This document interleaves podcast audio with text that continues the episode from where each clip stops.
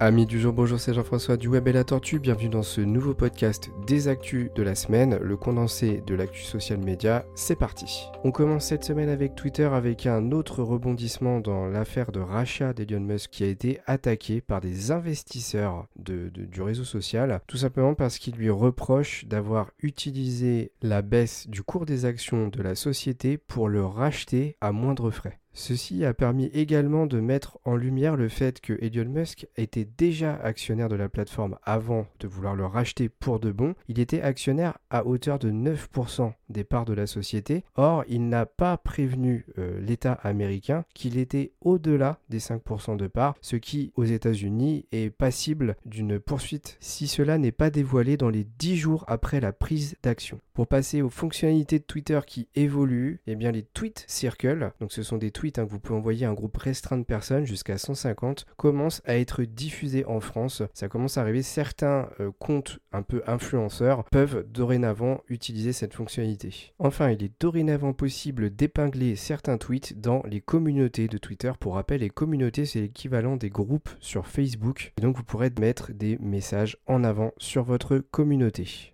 On passe à TikTok et euh, sachez que maintenant il est possible d'utiliser certaines plateformes de gestion des réseaux sociaux pour planifier la publication de vos TikTok. Voici la liste des 8 plateformes qui permettent de le faire. On compte Brandwatch, Dash Hudson, Amplify, Hootsuite, Chorus, Later, Sprinkler et Sprout Social. Les 8 permettent maintenant de planifier vos TikTok, c'est super pratique. Également, Jonah Manzano a annoncé que TikTok était en train de préparer des systèmes pour créer des playlists quand on a plus de 10 000 abonnés sur son compte. Autrement dit, vous pourrez faire comme sur YouTube et créer des playlists de TikTok qui seront liées à des thématiques que vous allez vouloir euh, mettre en place sur votre profil. De cette manière, si vous avez certaines parties de vos TikTok qui sont des tutoriels, d'autres qui sont liés à l'humour, d'autres qui sont liés à de la veille, eh bien vous pourrez les trier dans ces playlists et les personnes qui regardent vos TikTok pourront aller voir ces playlists pour euh, justement avoir une meilleure organisation et comprendre un petit peu mieux ce que vous proposez.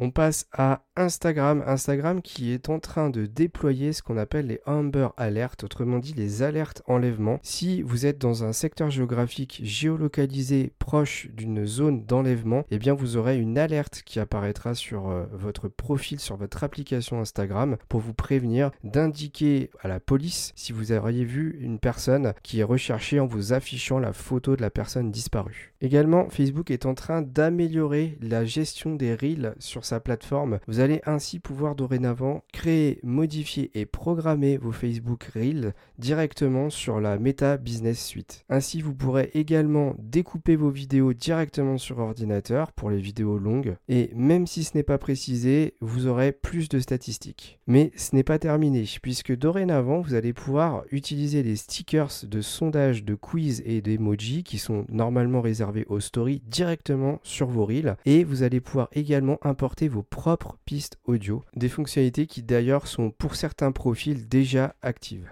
On passe à LinkedIn avec une seule news cette semaine, une fonctionnalité qui va permettre potentiellement de faire l'équivalent des retweets, c'est-à-dire de repartager le contenu immédiatement sans avoir à passer par une interface qui vous demande à qui vous voulez le partager, etc. Ce sera instantanément repartagé sur votre profil. De cette manière, il souhaite retirer la fonctionnalité de repartage actuelle qui n'a pas beaucoup de succès sur LinkedIn.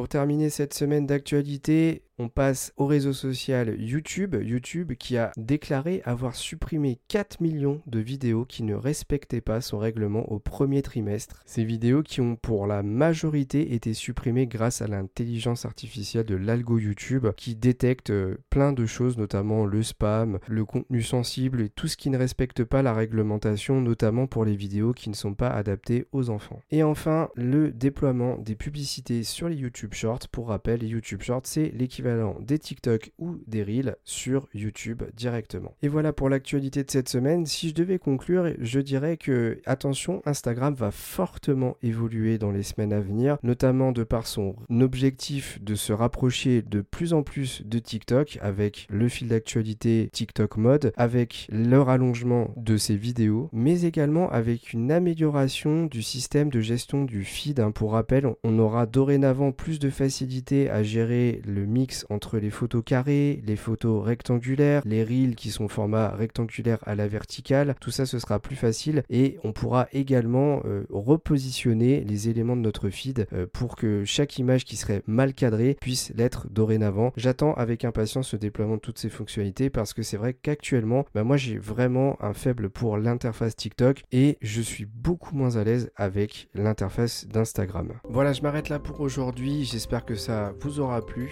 N'hésitez pas à nous soutenir en mettant 5 étoiles sur les plateformes d'écoute pour lesquelles vous pouvez le faire. N'hésitez pas également à nous suivre sur nos réseaux sociaux, à venir nous voir en stream. Je fais un stream chaque semaine et moi je vous dis à la prochaine pour un nouveau podcast du Web et la Tortue.